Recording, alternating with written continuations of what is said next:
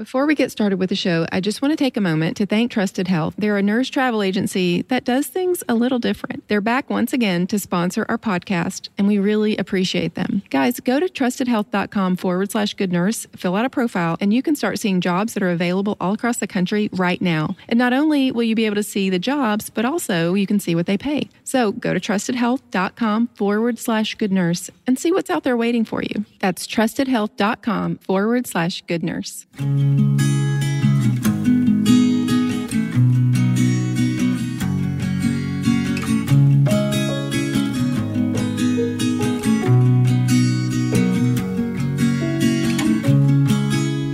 Hey, everybody, this is Tina again with Good Nurse, Bad Nurse. And today I have a really uh, special treat for you guys. So, a few weeks back, you might remember I was on a summit for nurses, an online summit. That was the first time I'd ever really um, participated in anything like that online. I'd been to some things in person before, but that was kind of different for me to submit something online. It was really cool. And the nurse who invited me to do that was kind enough to come on the show and co host an episode with me. Her name is Karen, Karen Furr. Hey, Karen.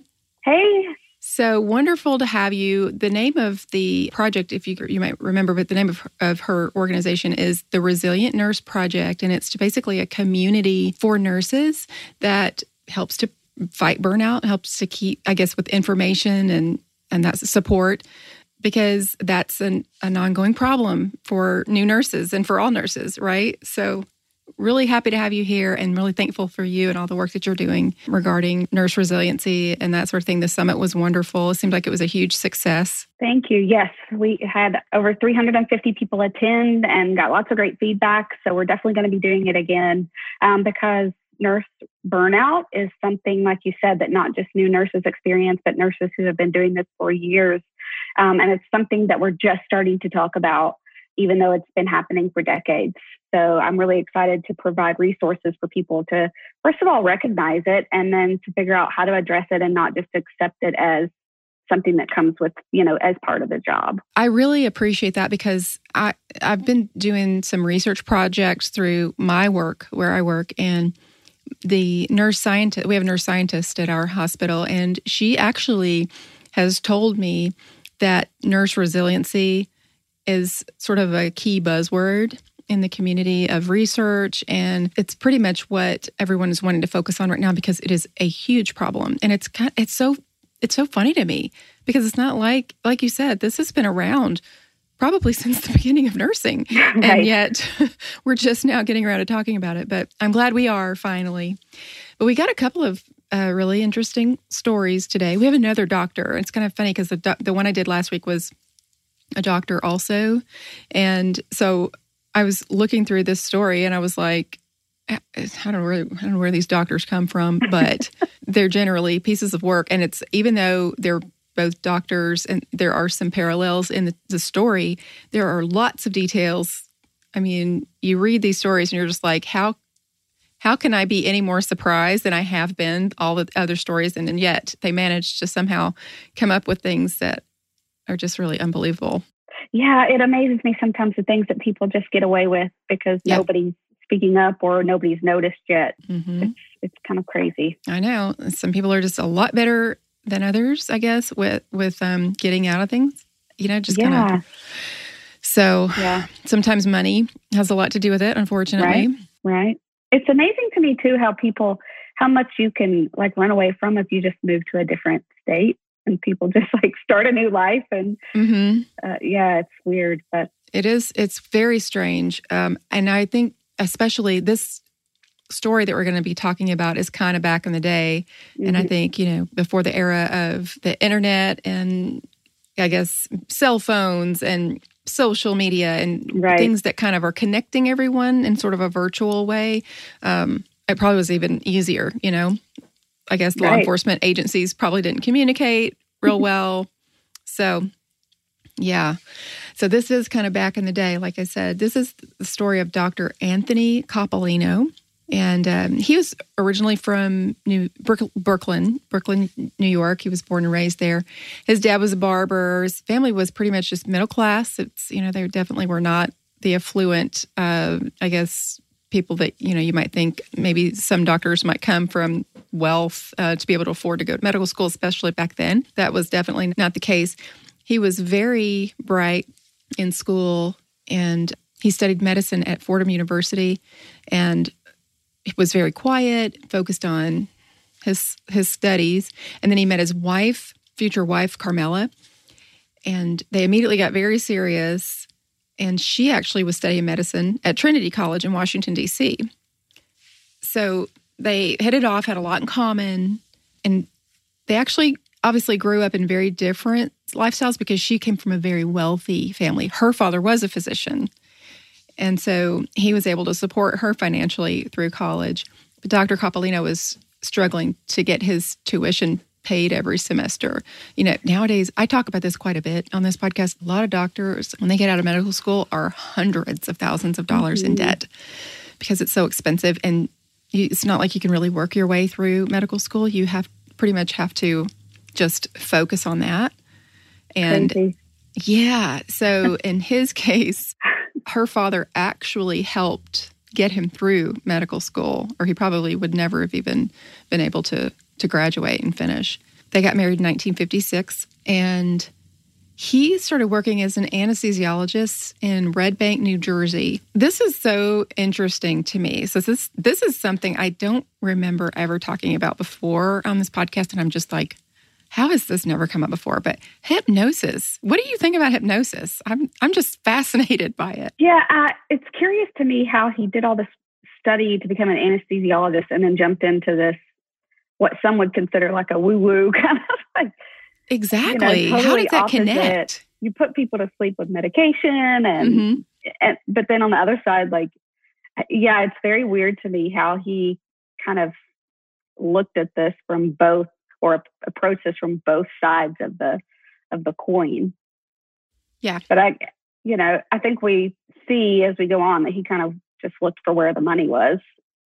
And I yeah. wonder even if that's how really he chose his wife to begin with because I, he had I, the money. I, I, thought the same thing. I mean, he's just whatever he has to do to get ahead. He seemed like yeah. I don't. He definitely didn't seem like the kind of per, the kind of person who cared about anyone or anything right. Out, other than himself. So right. it's just yeah, whatever he has to do. So the it, you know learning about hypnosis, mm, he was probably just thinking, "Wow, what a way I could you know swindle some money out of exactly. a bunch of non-suspecting people." When I first read, when I first saw hypnosis, I thought, "Wait, did he like go into psychiatry or something?" But right. that wasn't even it. Anesthesiologist like that didn't make any sense.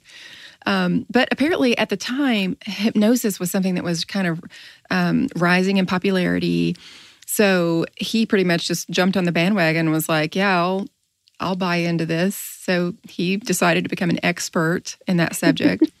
and he would use hypnosis to calm patients before procedures and use it after procedures to help with post op pain. I'm so curious to know whether that actually works or not for yeah, people. That is very I mean, interesting. Get, uh, whether it I, could it be psychological, almost like a mind over matter kind of thing. Mm-hmm, you know, mm-hmm. I don't know. I, uh, the mind is very powerful. There's no doubt about that. And I've always Absolutely. been fascinated with the idea, you know, of hypnosis and whether or not it, it does it really work.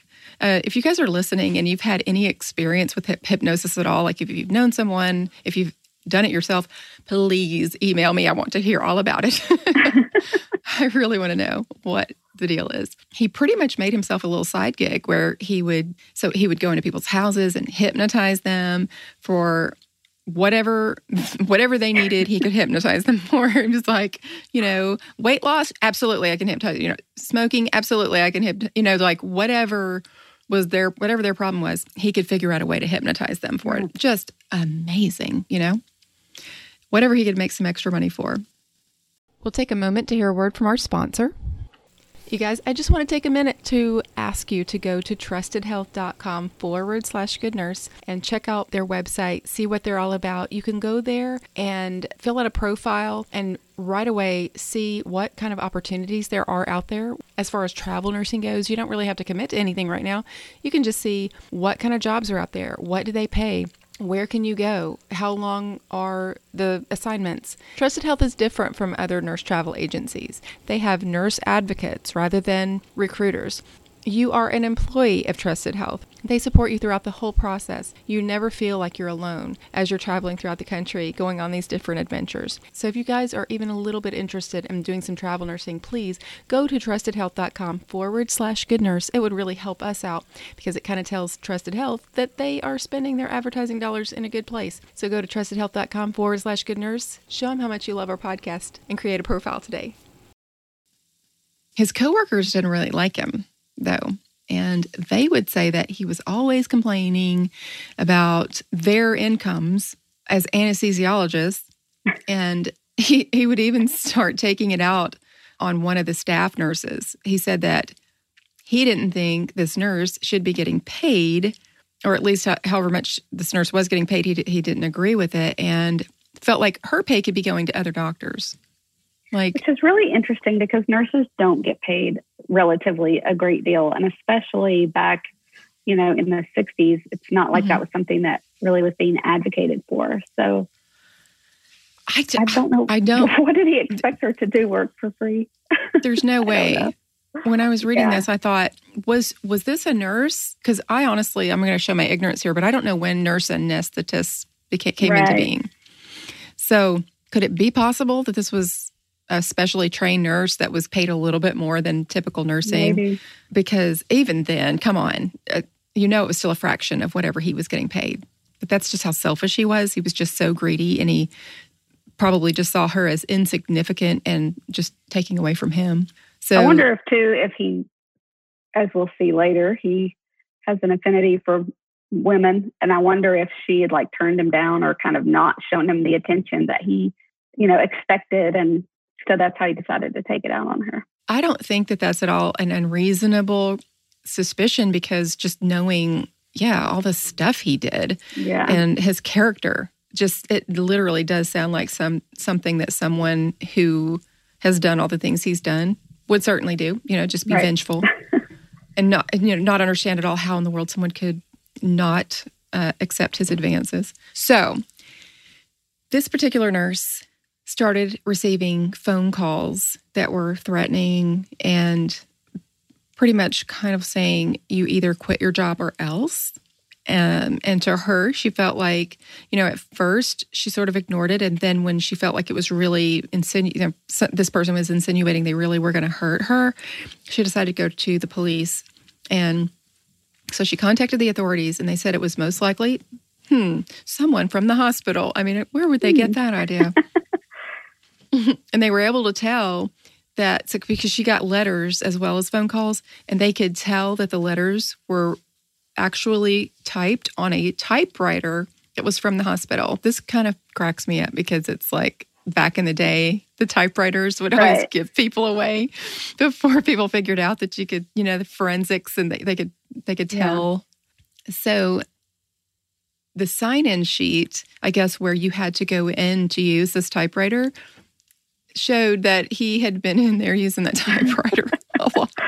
He didn't I'm even try like, to hide it. I don't know. He he was so bold and arrogant. It's, just, it's like sometimes I'm just like, is it because they're just so arrogant? They think they're so smart, or, or are you really so smart you're stupid kind of thing? Right, like, right. How they also so everyone kind of puts two and two together because he outwardly showed how much he did not like her and how angry he was towards her at work. Everyone knew it. It wasn't a secret. And then all of a sudden she gets threatening letters, threatening phone calls, and then the logs show that he's using this typewriter. I mean, it's like, grief, how can you get any more evidence? So he didn't really deny it. He, he didn't offer to really deny it and probably didn't even care very much. But the hospital did have him resign quietly. Kills me like the stories that we do on this podcast over and over and over again. And granted, this probably, you know, maybe this wasn't the worst thing someone could do or whatever, but still, there's some really bad things that people can do that hospitals will literally just mm-hmm. cover right up and let them go right on practicing medicine or go right on being a nurse or whatever it is their job is. And they just, they won't tell anyone because they don't want to have to deal with the fallout, you know? So scary. Mm-hmm. We as a healthcare community should be protecting not just our own patients and staff, but the community as a whole, all people. And if we allow it to just carry on to somewhere else, we carry that guilt. Well, I know. Like, what is more important? But yeah, I mean, do you not go to the hospital? Do you not have family that goes to the hospital? Right. Are you really okay with people just running around loose doing whatever they want to to people? And Yeah. if you're doing this as a hospital administrator, don't you think other hospitals are too? And how can you trust anyone? It's Right, just right. awful. So, but that's exactly what happened. Another story of someone just kind of like quietly uh, going away. And when his family and friends asked about him resigning, he said that he had to quit because of a heart condition. So, in order to make this seem more legitimate, he went actually to the extent of filing for disability through his insurance. And he qualified for this because he took digitalis in order to throw himself into arrhythmias. Can you believe this? this is where he really got me like, maybe you are just an idiot because it's one thing to hurt other people, but when you're putting the harm on yourself just to prove your point, like, he's he's crazy. uh, how does he know? I mean, I know Yeah. he knew how de- how you know completely crazy this Yeah. was, but so you can I get guess disability. Uh, yeah, I don't know. he must But have again, just the felt money like was he always Mhm. was seeking. How can I get money? Where can I get it? What's the easiest route? yeah. So he was getting his money through disability. His wife was a physician as well, and so she actually was working and and had an income. So together, he act, that was enough money for him to actually be able to retire at the ripe old age of thirty. Yeah, and there's something else wrong with that. There's so many things wrong with it. Yeah. So yeah, he decides to kick back and, and relax, and he's like, "Oh, I think I'll write a few books. Um, I can write a book on hypnosis, anesthesiology, and so has let the wife become the major breadwinner. I'm totally okay with that. I'll just be a, a struggling author and and hang out at home. So he and his wife uh, would kind of mingle with the couple across the street. This couple's name are the Farbers. Okay. This is Marjorie Farber and her husband, Mr. Farber. Marjorie was in her 40s and a little older than Dr. Coppolino, but apparently looked very nice for her age because the two of them hit it off very well. And while his wife is working as a physician, he's at home carrying on with Marjorie, who would take him to the library and coffee shops.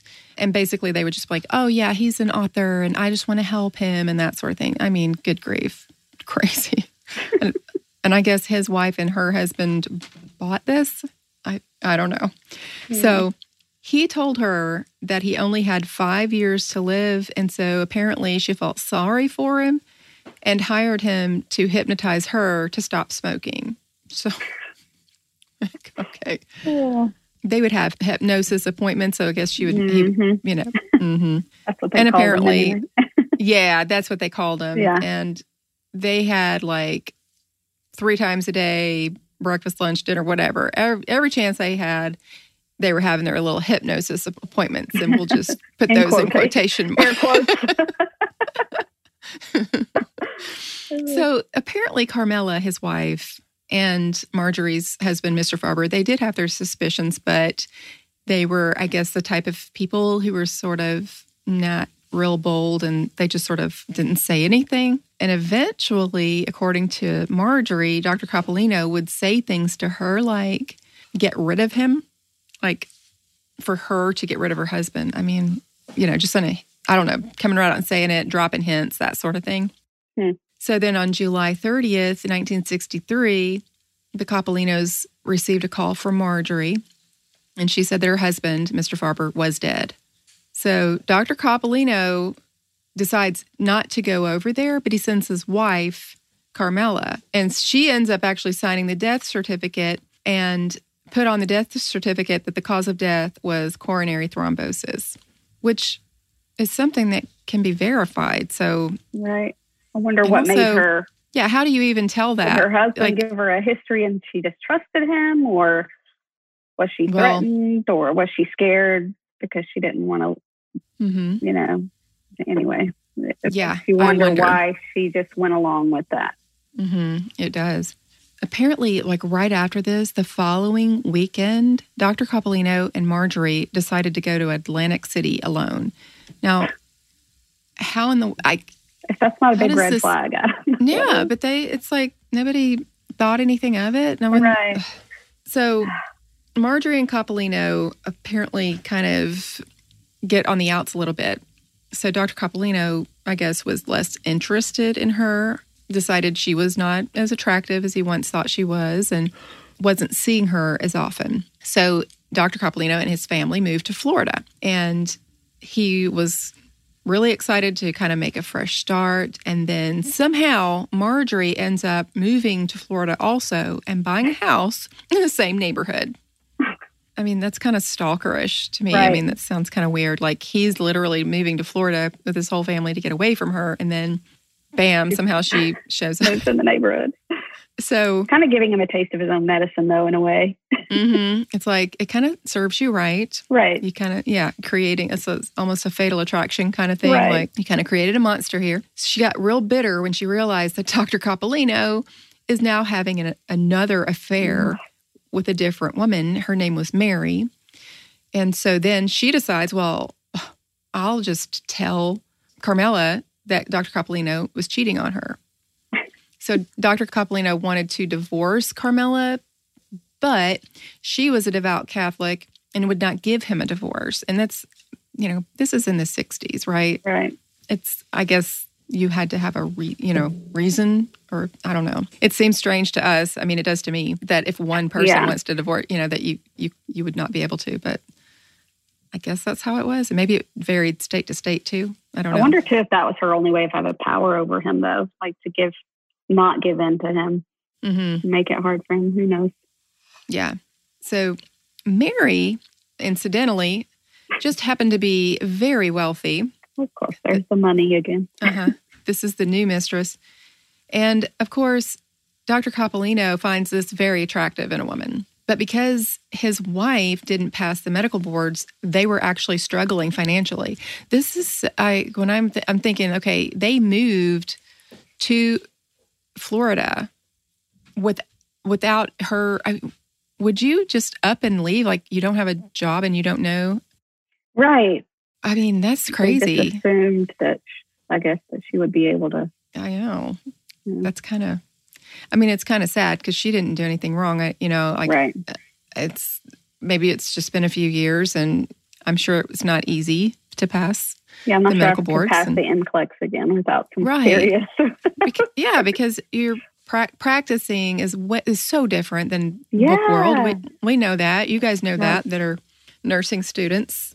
Especially you know how frustrating it is. I mean, I've done peds mm-hmm. for 14 years. If I had to take the NCLEX and talk about adult questions, I yeah, I would have to do a lot of studying for. Yes. And I guess that's probably it too. She was working, I want to say she was like working for a research center. So right. maybe she wasn't even actively working in medicine. So probably was really hard for her to pass. Yeah. We'll take a moment to hear a word from our sponsor. So, you guys, I've been kind of curious about these meal kit delivery services, and I've been wanting to try one, but I just haven't taken the time to go and research them. So, Green Chef actually reached out to me and said, Hey, would you like for us to send you some of our meals? And if you like them, maybe you could do an ad spot for us. And I was like, Yeah, that's a great idea. So, Green Chef is a USDA certified organic company that makes eating well easy and affordable with plans to fit every kind of lifestyle. But they also have really good food. And the reason I know that is because all three of the meals they sent us were absolutely delicious. I made one, Mark made one, and then our son Levi, the 16 year old, made one. Their meal plans include paleo, plant powered, keto, and balanced living. We got the balanced living plan. It's perfect for those busy nights when you don't have time to shop. With Green Chef, everything is handpicked and delivered right to your door. The recipes contain a variety of organic ingredients that come pre measured, perfectly portioned, and mostly prepped. They come with these really cool recipe cards that are super easy to follow with step by step instructions, chef tips, and pictures. So if you guys have thought about doing one of these services, I would encourage you to use Green Chef. And of course, they're giving us a deal. So if you use Good Nurse 80, you get $80 off your first month plus free shipping on your first box. That's greenchef.com forward slash good nurse 80 to get $80 off your first month and free shipping on your first box. So they're having financial difficulties and he's looking at this new woman, Mary, and thinking, okay, she's really wealthy. This is an opportunity for me. So on August 28th, 1965, he called his family doctor, who is Dr. Caro, and he was really upset and told him that Carmela was dead. So according to him, Does she had been having When did nine one one start? When was that created? He doesn't call ever call the police when people die.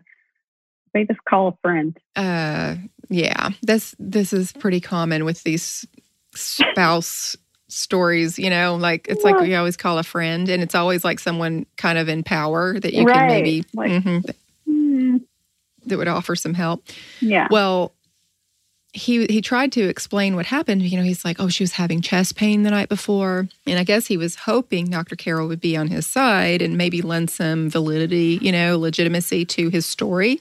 But he was very suspicious because carmela was young and that he knew of didn't have any health problems. So four weeks later he actually marries his Mary, the, the woman that he had been having an affair with. And Marjorie is still looming in the background around the corner, peeking around, stalking him, apparently. So she finds out and was absolutely hysterical and just so ticked off. So she felt like she had really been played by him and decided she would go to the family doctor, their family doctor. This woman gets around. Um, so she goes to Dr. Caro to vent about this and told him that Dr. Coppolino had her under hypnosis for years and was trying to get her to kill her husband by injecting him with medication. And she said even one time she did actually inject him a little bit with some medication and then she couldn't follow through. And then ended up standing by as Dr. Coppolino actually did kill her Wow. husband. So she tells this big whole story to Dr. Carlo, or Dr. excuse me, Dr. Caro. And of course, he's like, You are going to have to report this. And so she did. And then both cases are opened up for investigation the death of, doc, of Mr. Farber and the death of his wife, Dr. Her, she was obviously Dr. Coppolino too. Um, and so they both went to trial. I mean, there, I guess if, enough time had passed, maybe there wasn't a lot of um, evidence on that, you know, on that first case. hmm So the jury found him not guilty on the murder of Mr. Farber. Apparently, though, his attorney did a really nice job of painting Marjorie as jealous, crazy. Marjorie did not help herself in that, though. She kind of did a pretty good job He that kind of was jealous and crazy, actually. yeah. Yeah, and that she wanted revenge. And so I I can imagine with a really good attorney and with Yeah. all the stuff she was doing, I could imagine the jury going, Well, what if she was right. I mean, if she's that crazy, she's literally moving to Florida and he didn't even want her to and moved in the same neighborhood. I think she probably would make up something like that. Yeah. Yeah, they found him not guilty, but they did exhume Mr. Farber's body and found succinylcholine in his system because apparently there was a new um, test to de- to detect the drug at the time, but because it was so new, the jury, I guess, was kind of But skeptical. also, she said she gave him a little. So well, true.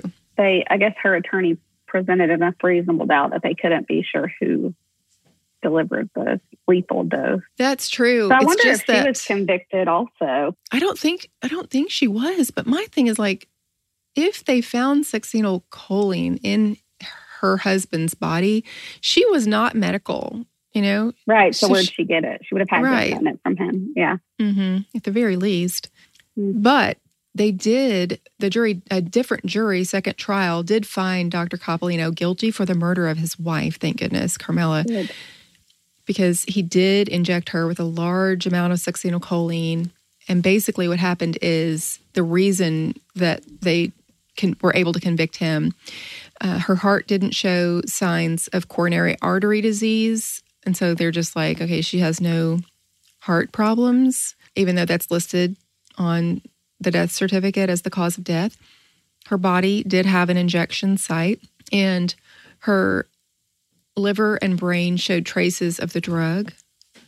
And then weeks before she died, her husband, of course, which happens all the time. I mean, I, I feel like I'm just repeating like a broken record week after week. These people changing their life insurance policy, going from $10,000 to $65,000. And this is back in the 60s. That's a lot of money. Right. So he increases the his life insurance policy and then his wife dies. That's And like not murder that- 101. Don't change Yeah. life insurance recently before. Yeah, he literally wrote the book on this. So the Yeah. fact that he not only did that, he then ends up marrying his new, you know, his new um, mistress. hmm Just a few weeks after, that just kind of made the jury go, okay, yeah. yeah, you, you this does not look good. He didn't take the stand, and the jury never likes that. Juries do not Right. like it. They want to hear from the person, and they just feel like if you're not willing to get on the stand and say what happened and plead your innocence and try to convince them that you're innocent, that you must be guilty, which you're not Mm-hmm. supposed to do. But Right. juries are human beings. You're, you know, Yeah. they're. It's going to be. It's one thing to say that you're going to be impartial. It's a whole other thing to sit there and actually do that in a trial. So he was sentenced to life in prison. But guess what? Our good Dr. Coppolino Mhm. got out on parole 12 and a half years later. Amazing. Yep. He died in 2017 at the ripe old age of 84. Mm. I wonder what other So- damage he did before. In the meantime, though, that we I don't know. know about. Well, Crazy. because he, he had to survive somehow all those years. And Right. I get he didn't have, I guess he didn't have a lot of money. It's- He didn't have a job. What did he do? There's no telling. No telling. So that's our story. That's our big um, bad doctor story for this week. Another doozy for us. Yes. The nice thing is, we have a really nice, good doctor story for this week. I'm really excited because last week I talked about the first African American doctor in the United States and did this whole story about him. And it, it was just an amazing story. So this week I went on and was just like, so who was the first female African American? You know, who who was in America anyway?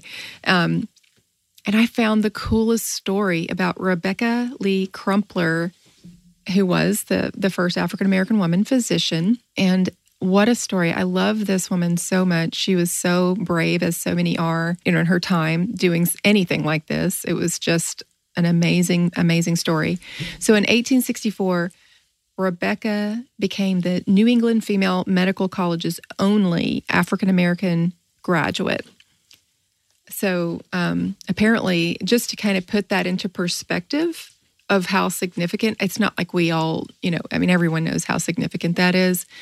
But think about this. In 1860, there were only 300 women, 300 women out of 54,543 doctors in the United States. There were 300. None of them were African American.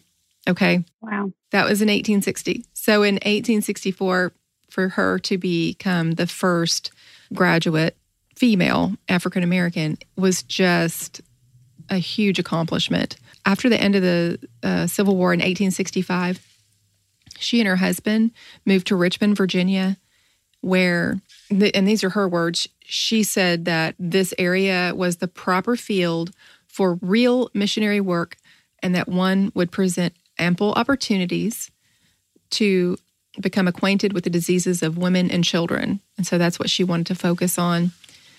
And um, she dealt with all kinds of things there, of course, as as you can imagine, daily, you know, racism, sexism, of course, um, and as a, a young, you know, black woman, she's got she's taking she's getting this from all angles. She Mhm. just she can't win anywhere she goes, but she endured that because she said that there was a very large number of indigent and uh, people of other classes in this population in this area, over 30,000 people who, in her words, colored people.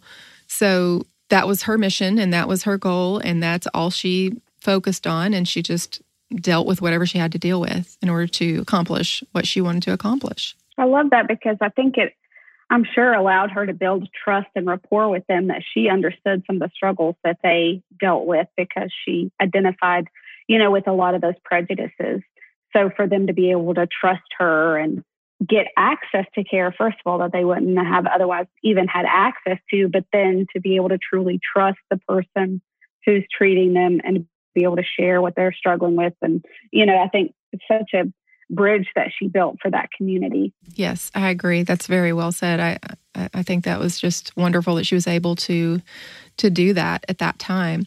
In 1880, she and her husband moved to Hyde Park, New York, and there she actually wrote a book.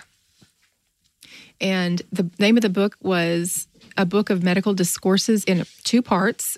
The first part was focusing on treating the cause, prevention, and cure of infantile bowel complaints. And apparently, really excellent book that she wrote, and one that was used for a long time in medical circles.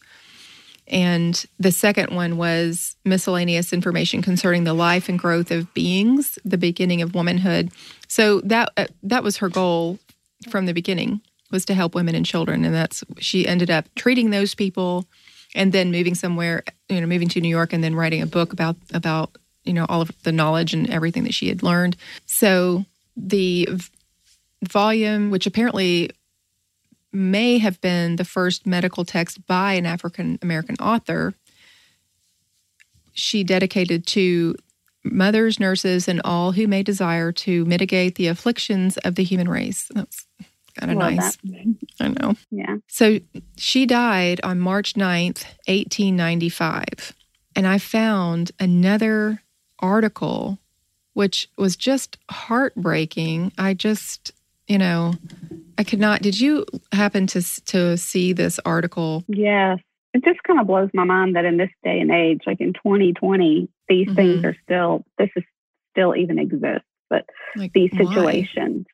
Yeah, that's crazy. Yeah. And so when I was kind of just looking at different articles about her and just trying to find, you know, different information about her, apparently she, well, as of this, when this article was written, which was what, February, February of this year? Of this year. Mm-hmm.